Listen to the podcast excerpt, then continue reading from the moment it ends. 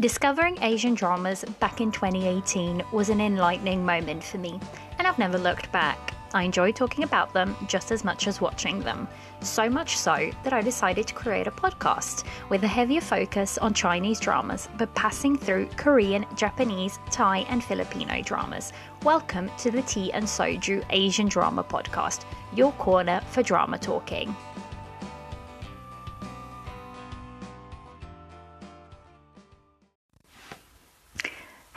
And welcome back to another episode of the Tea and Soju Asian Drama Podcast. I'm your host, Liliana, and in today's episode, we are going to explore something that a listener suggested, and that's basically drama terms that are very popular and unique to each country. Um, I really like the suggestion, and I thought it was quite fun because I wish um, I, over the many years that I've been watching dramas, there's been um, so many terms that I've just sort of wanted to Google and like little phrases that you sort of hear over and over again. And you know you listen and you're like oh i know what that one means now because you have you've had to google it so that's what I'm going to do. But before I get into that, I have a little aside note because yesterday, was it yesterday or maybe the day before, something arrived the, you know, in the post that I had ordered a little while ago and I was so excited for it. Now, if you've probably been listening for a while, you very much know that um, I my favorite drama for this year will probably be uh, Love Between Fairy and Devil uh, because I keep mentioning it. But, anyways, here's the little um, thing for today's episode.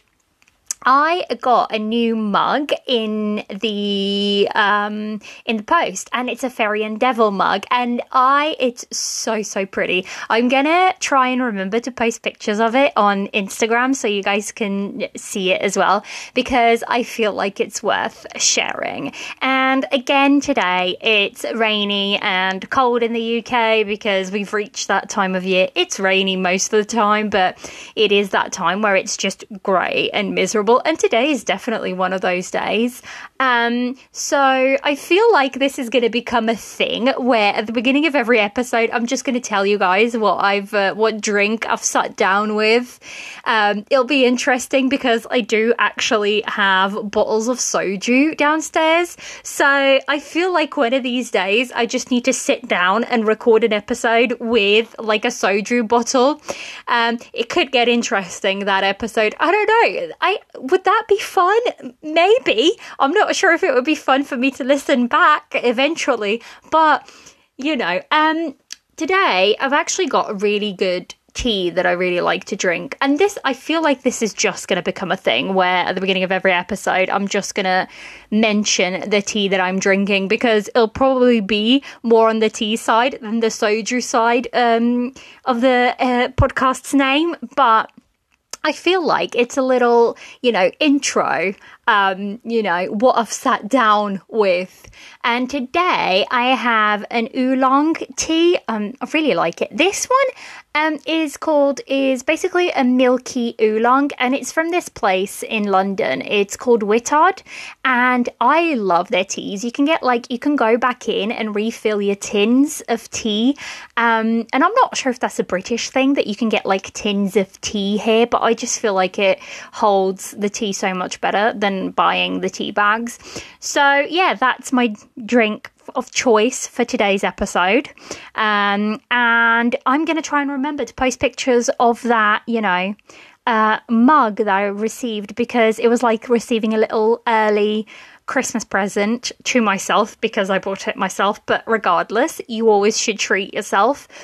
And yeah, that's my little in- random intro. I feel like this is going to become a thing because you know I I just blabber on anyways. So Anyways, drink aside, um, I'm going to split today's episode into um, countries that basically the words and little sentences apply to. But I I say that, but I think it will be mainly Korean and Chinese because that's the one I know most about, and that's I feel like that's the one that has the you know the most um remem- rememberable memorable sentences and words.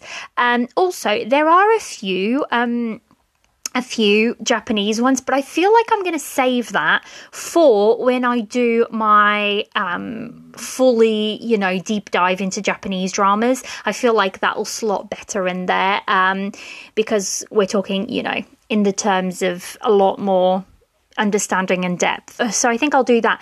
I actually don't know. I was looking up and I don't actually know any Thai terms. I don't think I've watched enough Thai to pick up um, any, you know, um, words here and there. There are a few, but I don't think I know them well enough to sort of talk about them. So if you guys do know them, let me know. And also the Filipino ones or any other words that you just think that are so typical to dramas that just make you, you, you know that you recognize um straight away. So and also i feel like um like the words and the sentences that we hear so often and while watching dramas and then it makes you feel like oh i understood that. I know that one. And it makes you feel like excited because you've um you know you understood something that they're saying. It might just be one word you know in the whole drama but that's something to celebrate when you pick something up that you know that well.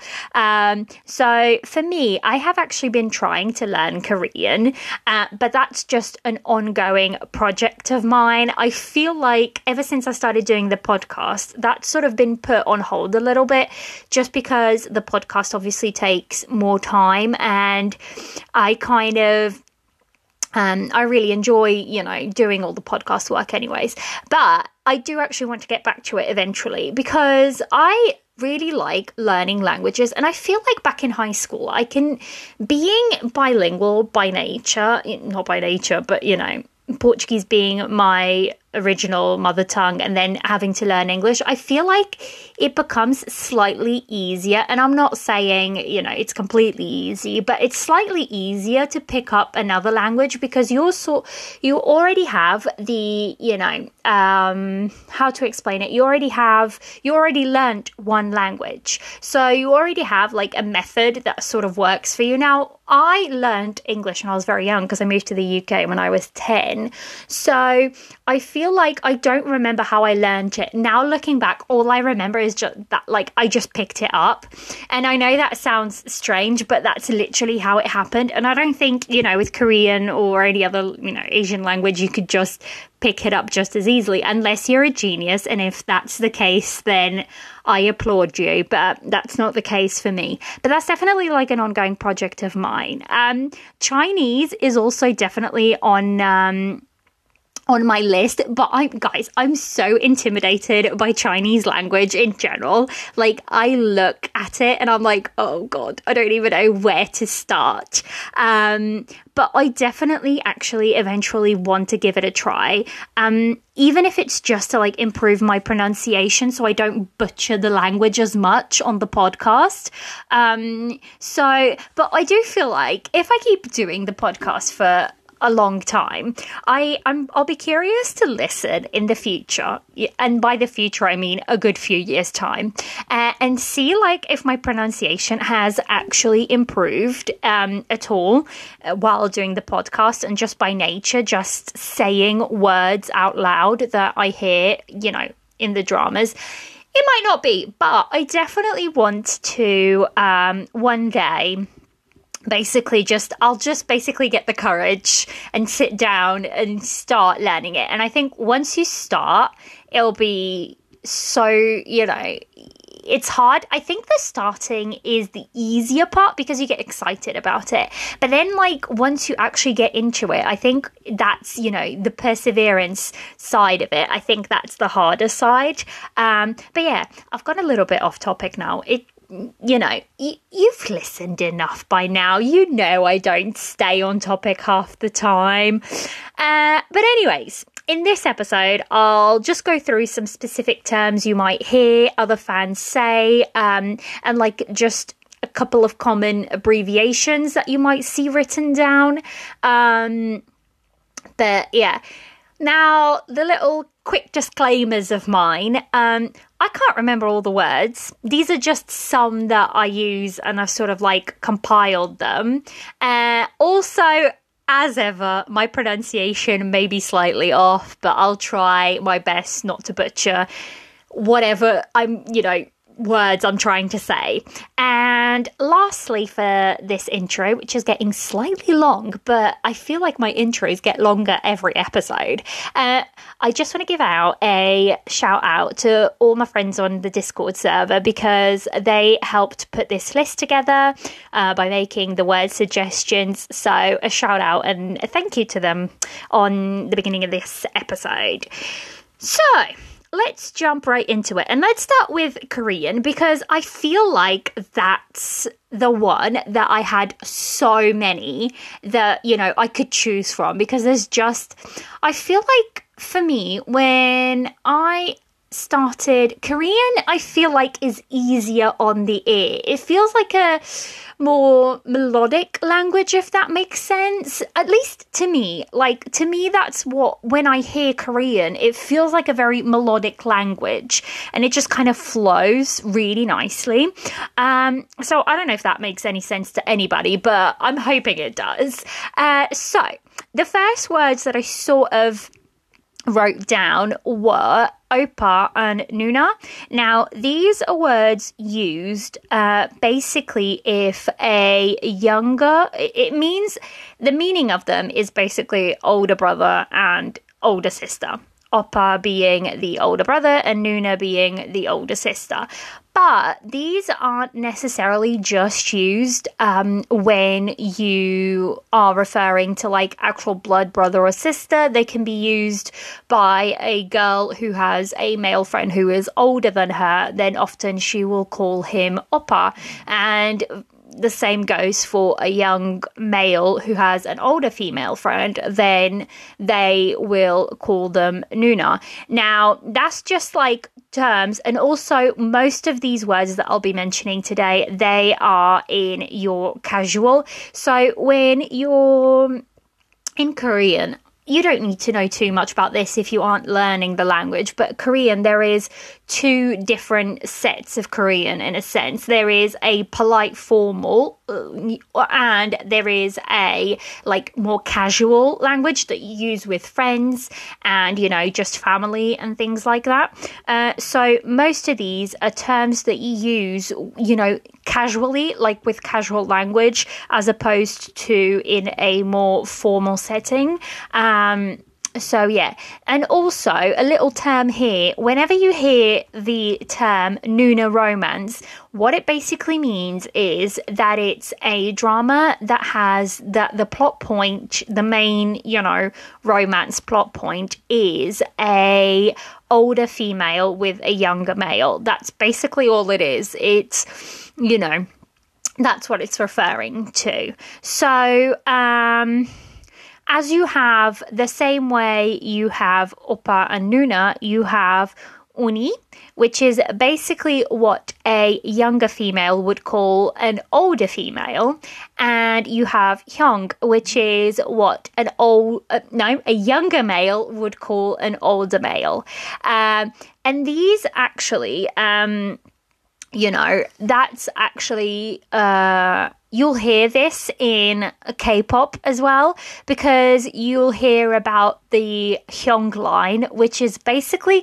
the older members in the group, and then they will also have the maknae line, and the maknae line is basically um, the younger line. Uh, maknaes are known to be the younger people in the group. Um, now, all of these terms are basically one version or another, the female version or the male version of a younger brother or a younger sister or an older brother or an older sister. But these will, you know, will be used um, interchangeably between friends as well. So they're not just for blood relations, which I just find so cool that there's something in like the Korean language that you can call your friends that isn't like, I can't find, you know, anything in the English language. So please help me out if there is. Like, there isn't, you know, you wouldn't just call, oh, um, sister this or sister that. Do you know what I mean?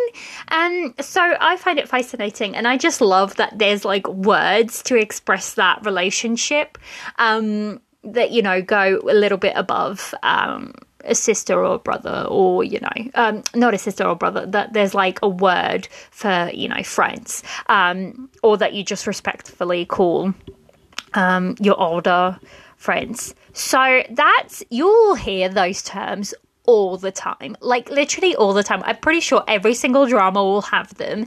Every single, you know, uh, you'll see them in movies. They're just terms that are used constantly throughout, you know, whether it be K-pop, whether it be K-dramas, whether it'll be, I think people, you know, in daily lives. Um, they're just terms that are very often used. Um, and I think it was one of the very first terms that I learned is like your oppas because I think, you know, you kind of come to know the word oppa very often. Um, so yeah, that's for that. And I jotted down some words that are basically um, work terms also, my dog is being so loud today. I don't know if you guys can hear that. He literally, I don't know, he was downstairs, and every time I come upstairs and I sit down and I start to record, he decides he wants to come upstairs too and make some noise. So if you hear that in the background, that's what those noises are. He's just being uh, himself. But, you know, uh, I'll leave him in. He wants to join in. He wants to be part of the podcast as well. So I can't say no to his face. Um, anyways, um, so I jotted down two terms that are used in um, at work. So if you're watching like a work drama, you'll hear these thrown around a little bit, and I find it li- quite fascinating that I don't know, for the most part, from what I gather and from what I've seen and researched, is that older people in like office settings or work settings will look after the younger people. And there's words for like um the older and the younger people. So if you are a younger person in a place of work and you are addressing somebody who is older than you, and that might be somebody who is older in age. And I believe that if that person is the same age as you or slightly, you know, um, but has more experience than you or has you know a higher position than you, then they are what they call your sunbae. And basically, your sunbae is basically that is someone who is a work colleague but is older than you. Uh, but also, it's not just applicable to um, work. It's also so if you're watching like a youth drama, um, if you're watching something uh, set in a university or you know in a school, um, if you are in a lower class and somebody is above you, so they are, you know, older than you, then they are your sunbaes. That's literally all that word is, is that it's somebody who is older than you, but it's like a, you know, school setting or a college setting or a work setting. You will hear people referring to people who are older than them as their sunbaes. Um, and then on the other side of that, you have your hubae, which is basically the other side. It's the older people referring to the younger people within a work um, setting or, you know, a college or university setting. Uh, so, yeah, those are the two terms that I always stick in my mind is Sunbae and hubae um, because they, you come, uh, you know, you come across them quite often. Uh, so, yes, so, for the next little bit, I have just some drum drama genres which we wouldn't necessarily translate into English, so they tend to stay as they are. In uh, you know in well they're not written in korean but you know what i mean. So the first one would be um joseon. Like if a drama is a joseon drama or set in joseon it's basically a time period in korean history. And i maybe should have written down what you know dates it was from but that's basically it all it is. It's a time period in korean history and that if it's a joseon drama then it's basically set in the Joseon dynasty or in the Joseon time period. Um, so that's what it is. On the other side of that, also, you have a what we like to call, well, not what we like to call that, I'm just going off rails now, what is called a Sageuk drama. And that's basically a historical set drama. So that means, you know, anything that isn't modern, basically. um, not in that, you know, in that aspect, but it'll be um, historical setting period dramas. Um, so that's what your Sageuks are. So anything that's Joseon basically would be automatically a Sageuk drama because it's a historical drama set in the Joseon dynasty. Um, so yeah, that's that bit.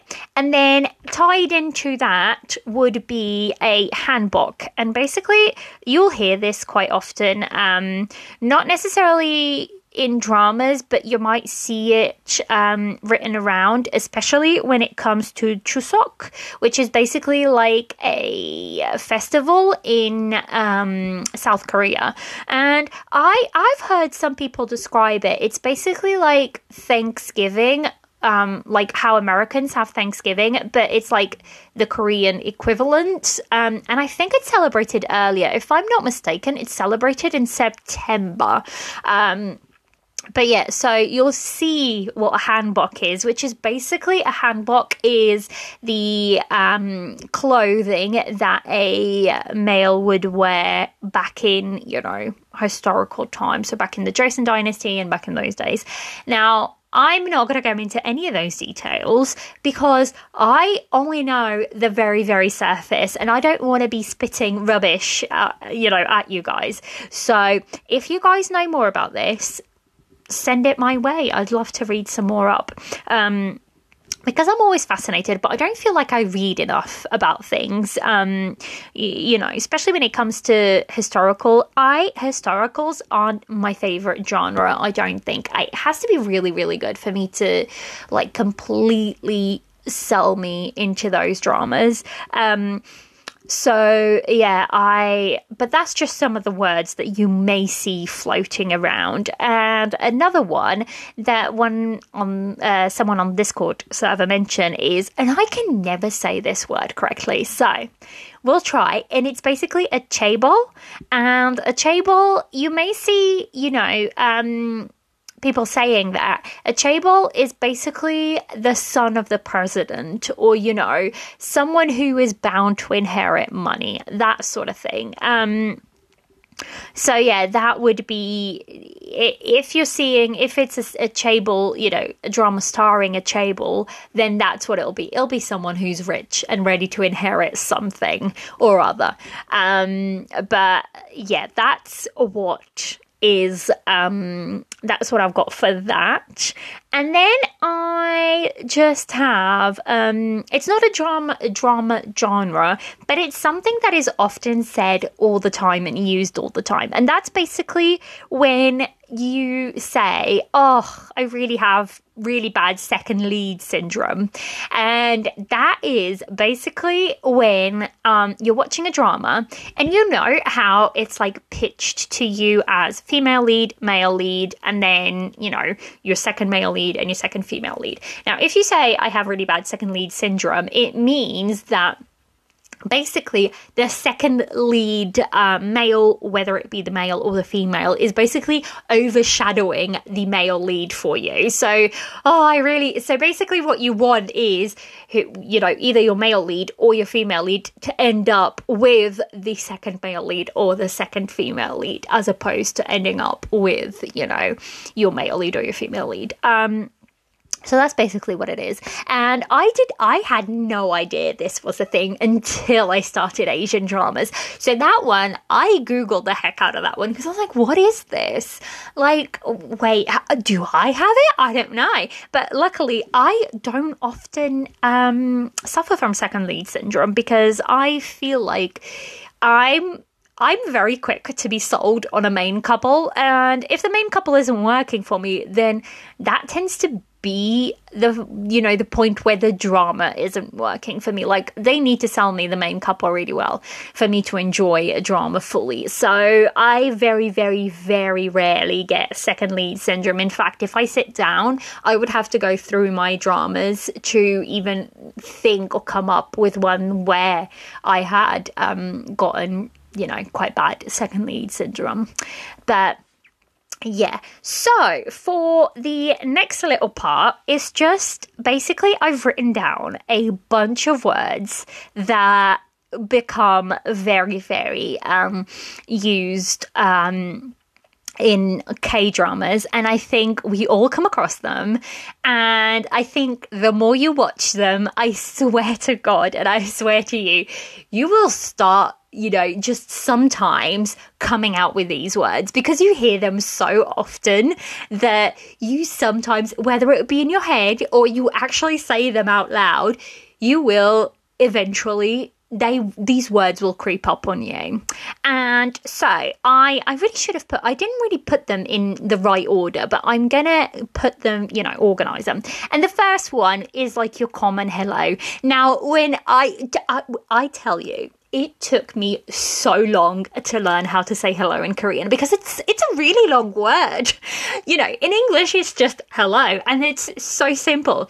But in Korean is 안녕하세요 and that is hello and that is actually in the formal because I know in casual most of it will just be like 안녕 um but if you want to say the whole word it's 안녕하세요 and that is you I swear to god sometimes I um, um, you hit, you will hear this one often and often um, because it's just you know your typical formal greeting. So you will hear this one. These are one of the words that you will start to pick up, or you know you probably already have. And in um, comparison to that, also there is the the one that I think sticks um, to me as well um, is Kamsamnida, and that's thank you. And you'll hear this all the time. There is also another one which I think is pronounced Komao, which is basically your informal version of Kamsamnida. And Kamsamnida is basically just like if you're saying it to someone who's older or, you know, in a more respectful setting, that's like your formal way of saying it, I think. Um, but then there is ones that um, I think we all learn from um, from Korean dramas, and it kind of stays with us. And one of them is when you go, "aigoo," and I think everybody learns the aigoo, you know, because that is literally said all in every single drama, especially by like the old ajummas. Um, now the ajumma is basically like the older, you know, aunt that you would have, um, and you know, you'd have them like it can be, you know, your neighbors or anything like that. But I'm not even going to attempt to get into um, that, you know, down that rabbit because we would be here all day all day. Uh, but yeah, so the aigoo is basically like used to express um, shock or frustration or confusion. Um, so you'll hear this come up all the time in Korean dramas when a character will just go, aigoo, and they'll do it like in different tones and in different um, expressions to convey different emotions. And I just love it that there's just like one word and that, you know, you'll hear so much within that word. Um, I find the Korean language fascinating. I really, really do. And there's just so much nuance to it. Um, another word that I put down for my common used um, terms is the omo. Omo. And that's like, I think when you say, oh my God, or, you know, again, like the aigoo, you know, when you're shocked or something like that, you go, omo, omo. and like, they will always say it, use it in so many different ways within the Korean language. And I guarantee, look out for it. I bet this was probably one of the very first words that, as a Korean drama watcher, you picked up was the "omo, omo," because, and you have to say it in that tone. Like, I don't think I can say it in any other tone other other than the "omo, omo," because it's like it's always has as I hear it. So yeah, that's another one.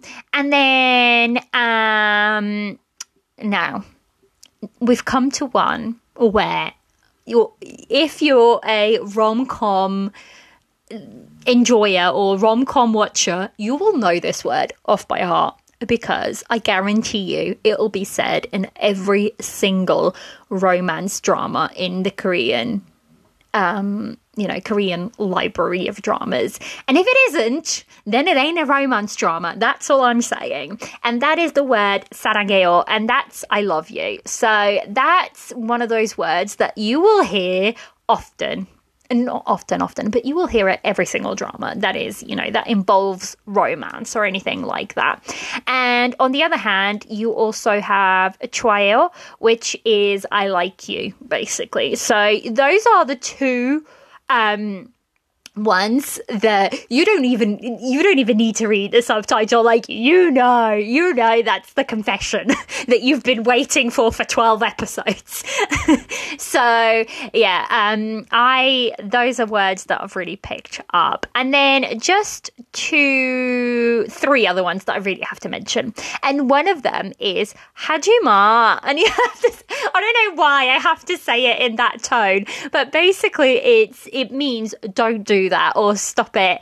And you see this all the time. Hajima!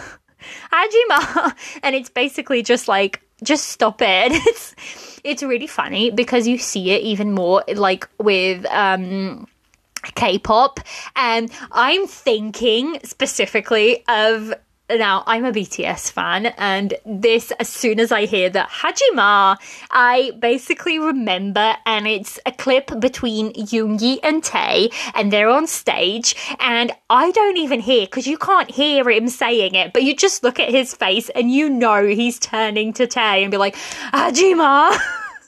and I just find that hilarious. So yeah, every time I hear it, that's where my um, head goes to is that clip and the amount of times that Yoongi says that to Tae. But regardless, I'm going off topic. And the last two ones is that I really want to mention that are just words that I, you know, I've picked up along the way. And it's chincha, which is like really.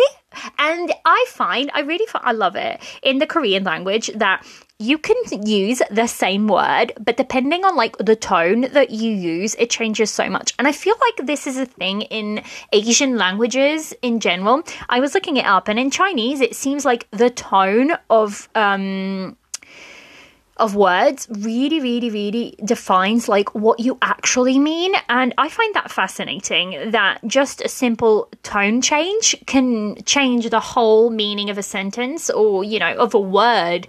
Um, I just really, really like that. But it's one of those things that it'll make you uh, a much fluent speaker in a language is learning like all of those little tones and nuances, which I think just comes with practice and like being able to use the language over and over again.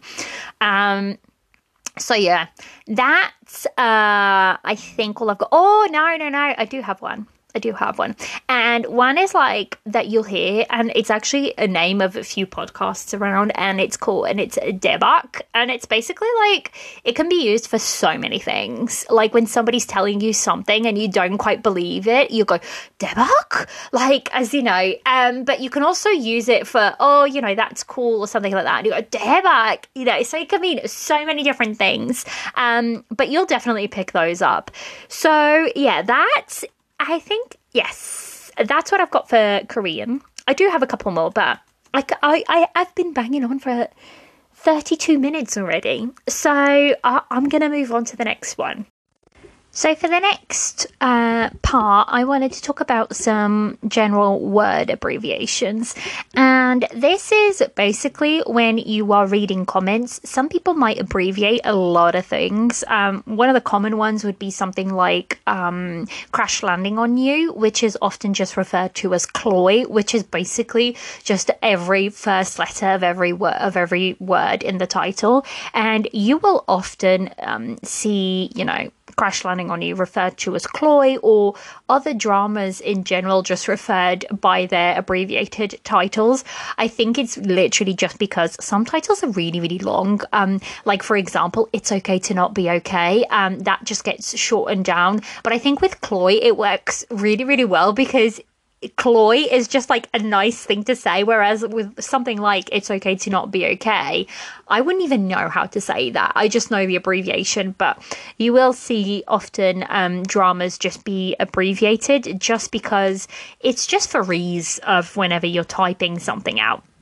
So, some ones, and these apply to both, you know, Korean, Chinese, uh, to several um, drum um, countries in general. I don't know if they're used in the West because I never really looked when I was watching Western shows. I never really looked for you know written content about them, so or you know fandoms. So I'm not sure if it's something that is also used in um, in the West, but here we are.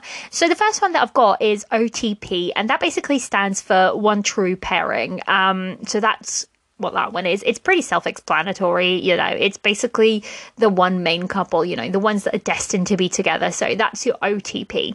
Uh, and then similarly, I think this is more used in Chinese dramas as opposed to, you know, within Korean um, dramas or anything like that. And that's CP. And that's basically just shortened down for couple. Um, that's all that is. Um, and then you have FL, which is female lead, ML, male lead. And similarly, you also have SML, which is second male lead, and SFL, second female lead. Um, you will often also see BL, which is for boys' love. Um, that's just the genre it's from, or GL, which is girls' love. And finally, the last one that came to me that I think you'll probably come across it's HEA, which is basically happily ever after. So often you will see people just ask, oh, does this have a HEA um, or something um, like that? Um, I'm pretty sure I'm missing. Uh, a few here, but these are just literally the ones that came to mind when I um when I um, sat down to write down the my notes for this episode. So that's what I went on. So for the next part, I want to go into like Chinese ones, um, Chinese terms, or you know common ones that you might come across um, if you're watching Chinese dramas often. Now, a friend of mine mentioned to me that there is a really, really wonderful glossary at the back of The Grandmaster of Demonic Cultivation, which I have the book. Um, and it's basically the book that The Untamed is based on. And I was looking at it and I was like, I really, really liked how this explains things. So I'm actually going to be using their description for this segment. Um, so if you're wondering, that's where I'm reading them from or where I'm getting them from because I just feel like they explained it so much better than I ever could. So um, yeah, and I think I'm a little bit more familiar with the Korean terms than I am with the Chinese ones because although I probably watch slightly more Chinese than I do Korean, uh, I don't know. It'll be interesting. Maybe this year I think that may be true, but for a really long time I didn't watch that much Chinese, even though it was what I started watching initially. Um, and basically, I because I started learning Korean, I just know a bit more on the Korean side than I do on the Chinese side. So I wanted to get um, something that's, you know, quite accurate. And that's why I thought I would do that. Um, also, I often use a channel on YouTube, and it's the Grace Mandarin Chinese channel on YouTube. She explains things really, really well. Um, and I will try to remember to tag her the video that I watched um, while I was preparing for this episode. But she just really, really, I love the way she explains things. Uh, so I often watch some of her videos on, you know, on there as well. So the first one that I wanted to start with is like basically the family side of it. I'm just looking the page. I wrote the page down, but I not at the page yet. Okay, now I am. Um, and it's basically like similarly to Korean, where you have your oppa, your nuna, your unnie, those sort of words. There are similar words in Chinese um, that you would use, and those are oh my god, this is such a long list. I may just have to pick a few out, um, like I did for the Korean, because otherwise I will be here the whole day. Um, so yeah, so if you hear the like if someone's saying di, it means younger brother or younger male friend, and it can be used on its own uh, or as a honor honor honorific. that that came out of nowhere, guys. Um, and so that's you know it can be used by itself. So it's basically more like the formal version um, of what you would call um, a younger brother. But then you have didi which is your younger brother but or younger male friend. Um, but it's more in a like casual term. Um, and then you have Xiaodi, which um, basically it means um, it's one's lackey or sub- subordinate, uh, and it's basically someone a leader took under their wings. So I actually thought initially that when I heard uh, before reading this, I thought, and this is me with like basically uh, barely any, like, you know, um, knowledge of Chinese. I thought when somebody said Xiaodi, it meant like um, little brother because Xiao, I believe, is the word for little. So I just assumed it was for a really long, really long time. And then, like, when I was preparing this episode, I sat down and my friend mentioned the glossary and I went and looked. And I was like, the first thing that it says on here is Xiaodi does not mean little brother. And I was like, oh, I've been thinking about it all wrong. And I was like, this is one of those terms I should have Googled. so there we go. And uh, so, yeah, it does not mean little brother and instead refers to one's lackey or subordinate. So there we go not little brother after all. Uh, and then you have ge, which is a familiar way to refer to an older brother or older male friend, used by someone substantially younger or a of lower status. Can be used alone or with the person's name. So often, I think what I hear more is like you'll hear and the person's name and then like they'll attach ge to it and yeah. And then you have gege which is a familiar way to refer to an older brother or an older male friend used by someone substantially younger of lower status has it's it's like got and this is true it's got a cutesier feel to it. So whenever you're watching a chinese drama and like you often hear it it's the annoying second male second female leads they'll be like gege and yeah, that's what it's for. I'm making all sorts of noises in this episode. I'm not sure how this is going to come out, but we'll see. Um, and then similarly, so like you have Nuna in Chinese, you have Jie, which is older sister or older female friend, and it can be used alone or as an honorific. Um, and then you have Jie which is older sister or an unrelated older female friend, and that's like the casual term for it. So there is like quite a few more, but I would be here all day reading. So I will just read those because that's what I did for the Korean with the oppa and, you know, uh, Nuna and um, that. So that's what I will read for that one. Now, I've written down this. Now, I have been saying for episodes on end that I'm going to do an episode on. Um, uh, xianxia and wuxia and like all of those genres. But this book has a really good description um, on the back of it for those and I just wanted to place it here. So what they say is um the um so basically the first one that's in this glossary is Dan Mei and this is if you guys have the book this is on page 379 if you don't just listen to me waffle on about what's written in this glossary that's really, really good. Anyways, um, I did not know this, so I often just knew wuxia, xianxia, and like I, there is another another one which is xuan huan, which I'm gonna look up to see how it's better pronounced because I haven't quite learned that one. But there is actually one that's um, called danmei, and it's directly translated into indulgence in beauty, and it's the glossary says it's a Chinese fiction genre focused on romanticized tales of love and attraction between men.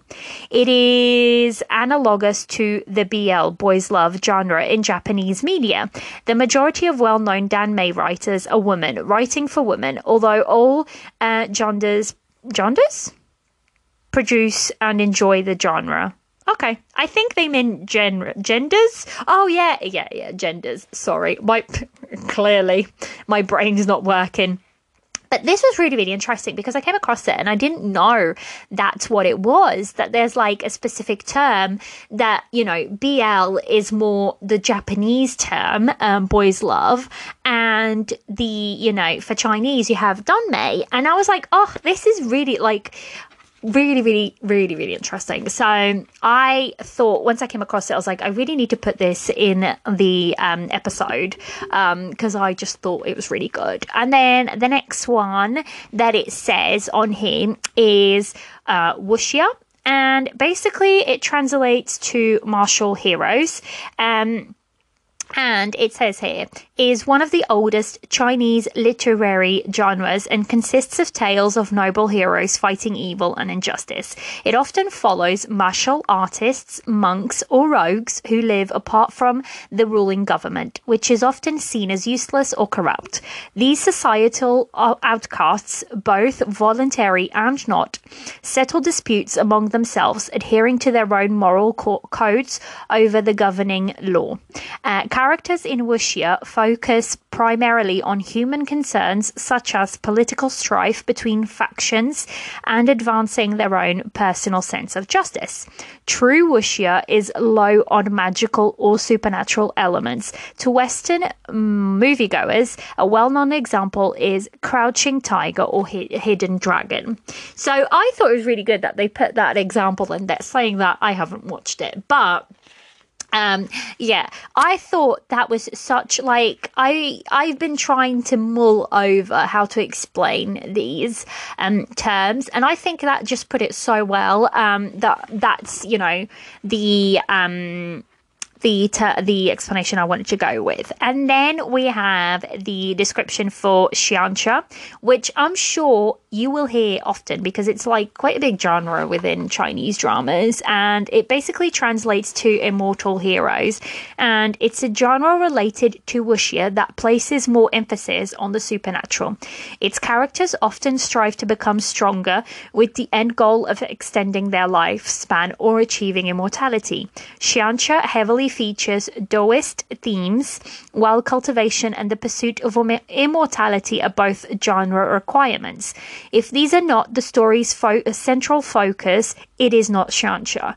The Scum's villain's self-saving system, Grandmaster of Demonic Cultivation, and Heaven's official blessing are all considered part of both the Danmei and xianxia genres.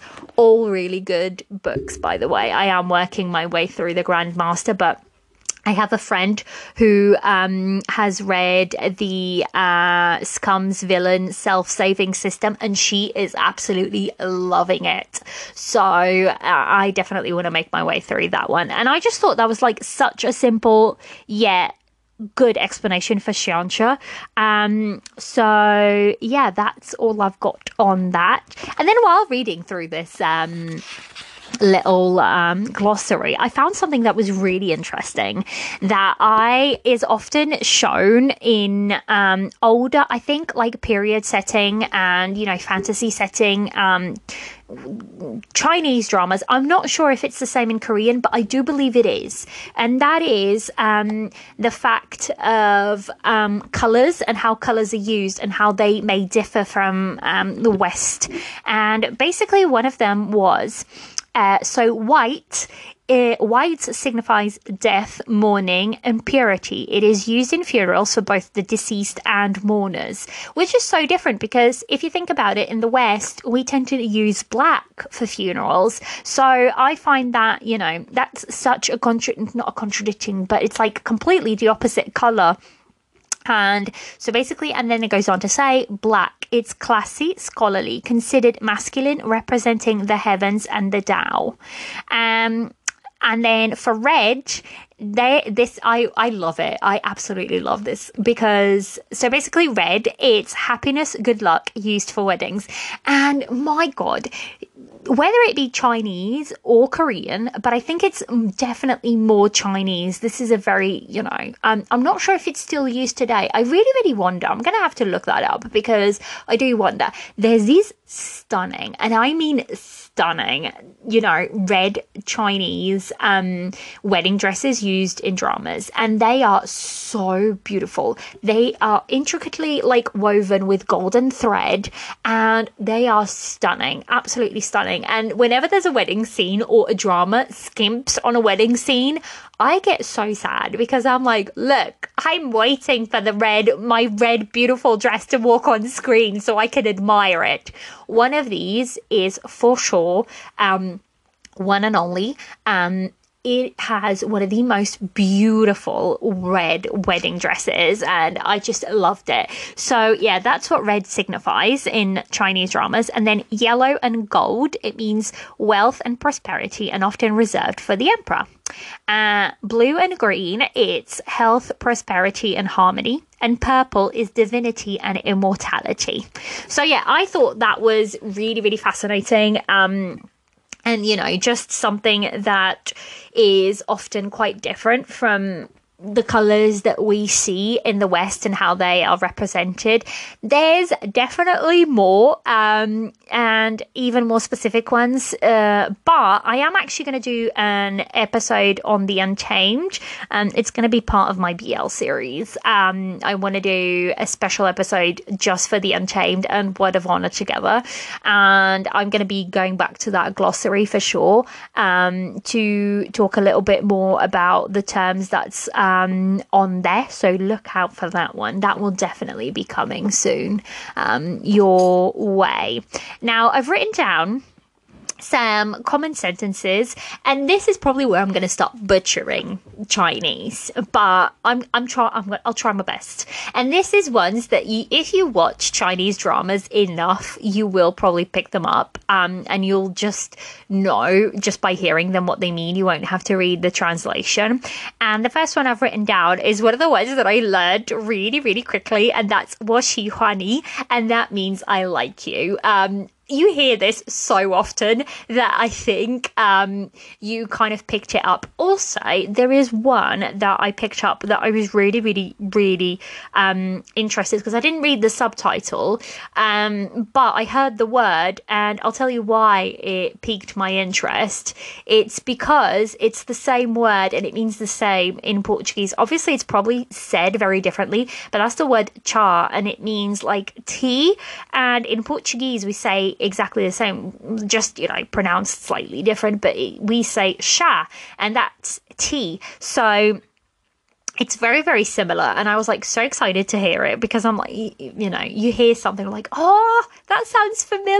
And then and then you look it up and you're like oh that's you know that's what it is. So yeah that's one of the ones you hear very often is also the chart but the washi huani is basically i like you and you will hear this one very often. You also hear this one uh, quite often and it's bizui and you'll hear it quite often said in that tone because it means shut up so you will often hear it being said with that, you know, that, you know, slightly angrier tone of like, just bizui, just basically shut up. So the next one I have on my uh, little list is uh, Denamala. Damala. I think that's better. Uh, Demala, and that means what or what's wrong, and you'll hear that all the time. Like all the time. And the video I watched um, from um, from uh, Grace Mandarin Chinese on YouTube, it's really really fun because she basically put all of these words together or sentences that you'll often hear it, and then she put a clip of like just scenes from various different Chinese dramas, and I loved it. I really did like that episode, that um, video. So I am going to try to link it. Um, if I forget, just you know shout at me. Bizui at me. and uh, no, that's shut up. See? I'm confusing myself now. Um, so yeah, just shout at me so that I remember to link it if anybody's interested in watching that one. And then a next one that I have um, is duile, duile, duile, and that's like right or correct. Um, and the last one is uh, zindama, and that's really so you know it's the equivalent to chincha in uh, Korean. So I feel like I have butchered this um the you know chinese and korean enough that i'm not gonna i don't i'm not gonna go into any other ones. That's all the ones i've got written down. Um i thought this was just you know a fun little episode but i wonder what words like for just to wrap up the episode, like my little question of the episode, um, wrap up, what words do you pick up from dramas that stick with you that you're like, you find yourself almost using or even just using? Like you know your omo or you know your aigoo or you know um whatever that may be. Please uh, send them my way because i'd be really interested to see. I do oh my god the amount of times that i say omo omo or I go because it's just words that we hear so often that they kind of become part of our vocabulary. I can't talk now. See? It's the end of a Tuesday, and I obviously my vocabulary is gone out the window, clearly. Um but yeah, that's. I hope you liked this one. This one was a bit of a wild uh, card episode, I think. Um, but it was a fun suggestion, and I had a really fun time with the Discord people just coming up with like um, words to you know to use and words that we initially didn't really know, um, and we sort of picked up as we've watched more dramas in our little uh, drama journey. So yeah, I find it fascinating because we watch something and we hear something, and it makes us curious to learn learn it. And I find that a really good gift that dramas gives us. And, you know, whenever you're watching something in a different language and it piques your interest enough to Google it or to search for it, um, and it, you know, it means that you've learned something new. Um, I just find that that's so, um, you know, um, what's the word I'm looking for? It's fun, but it's also, you know, it means it'll leave you with a lasting impression of uh, whether that be that drama or that word or that language. So that's all I've got for this week's episode. I hope you've had fun listening to it um, and all my attempts at not butchering either Korean or Chinese, but I'm pretty sure I probably have. Uh, but here we go. We keep trying our best, and that's all we can do. Um, so we shall come be back. Well, I'll be back next week. I'm hoping you'll be back too next week uh, for another episode. Um, I hope you like this one, and see you next time. This has been another episode of the Tea and Soju Asian Drama Podcast. I'm your host, Liliana, and you can come and chat to me on Instagram at Tea and Soju Pod, all one word, and on Twitter, tea underscore soju underscore pod. You can also email me at tea and soju podcast at gmail.com. Lastly, if you enjoy this podcast, please help by rating and reviewing wherever you listen to help others find this drama corner. I'll leave everything linked in the description notes. See you next time for more Asian drama chatter.